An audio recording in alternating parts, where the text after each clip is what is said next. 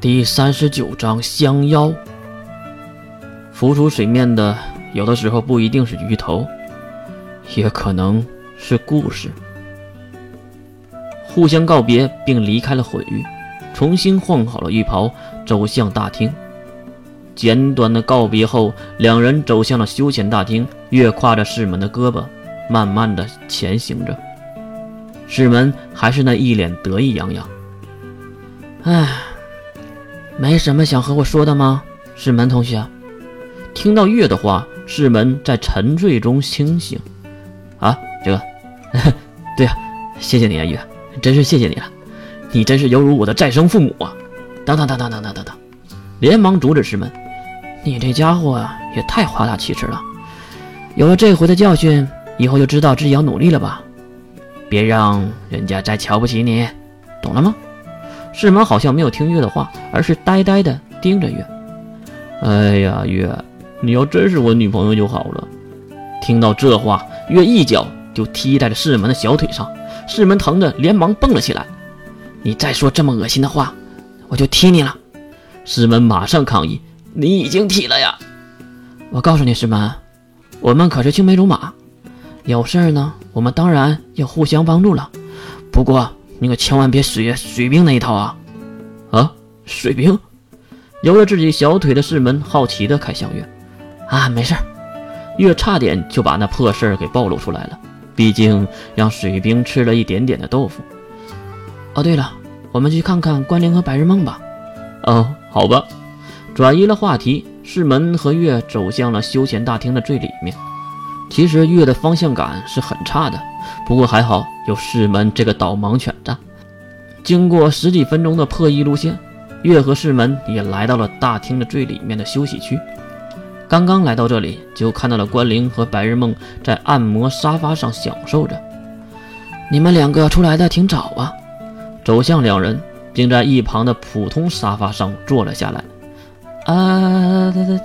随着颠簸，关灵说了一串火星话，一句都没听懂。把你那破东西停了！说的什么鸟语呢？关灵也是按下开关，听到“哔”的一声，按摩椅也是停下了上下的摇动。啊，我说的是刚才泡的好舒服啊！你那边呢，月？月无奈的摇摇头。其实月根本就没泡到啊，就是洗了洗脚。然后就是那个阿龙过来搭讪。这时一旁的白日梦也是停下了按摩沙发。哎呀，好舒服啊！哎，是吗？月。你们都回来了？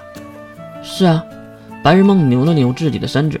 哎月，你是不知道啊，刚才那关灵老有趣了，他一直在泡那个丰胸的温泉，怎么劝都劝不上来，然后就……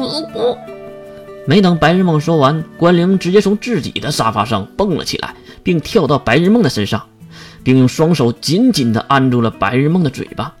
啊，要要窒息了！而关灵却尴尬的笑着喊道：“啊！”那个如梦，你在说什么呀？我根本就听不懂你在说什么。当然，一旁没心看戏的月也没心情参与这场战争。那个，然而世门竟然率先发言，这个家伙今天好像很反常。平时他都是和白日梦一样唧唧歪歪的，今天是怎么了呢？世门，你怎么了？怎么感觉你奇奇怪怪的？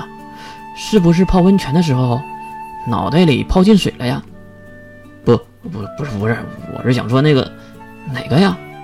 那个那个，明天你有没有时间呢？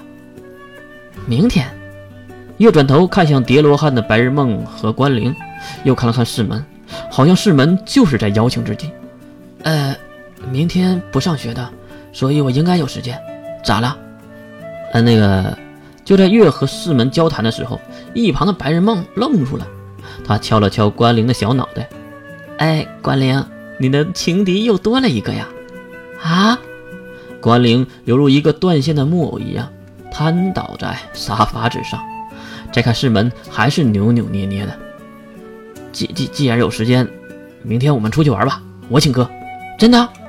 听到世门要请客，月当然要去了。白嫖谁不去啊？那好了，我们就这么定了啊！我们在校门口不见不散。有事记得打电话。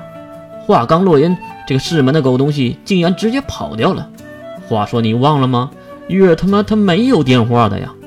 月也很无语，只能看向身后这两个更加头疼的家伙。啊，安慰完了吗？如果完事了，我们该走了。两位大小姐，白日梦却调皮的复活。哎呀，加上你不应该是三位大小姐吗？当然，这话月也当成了耳旁风。晚上的故事也就是这么多，最后也是白日梦请客消费的，月很欣慰。至于什么时候回到寝室的，月已经不记得了，一定没有超过门禁就是了。回来后也是急忙倒下睡觉，毕竟折腾了半天，月已经是身心疲惫了。再次醒来的时候，已经是第二天的早上了。起来后，月诧异的看向屋内，关灵竟然没有过来吵。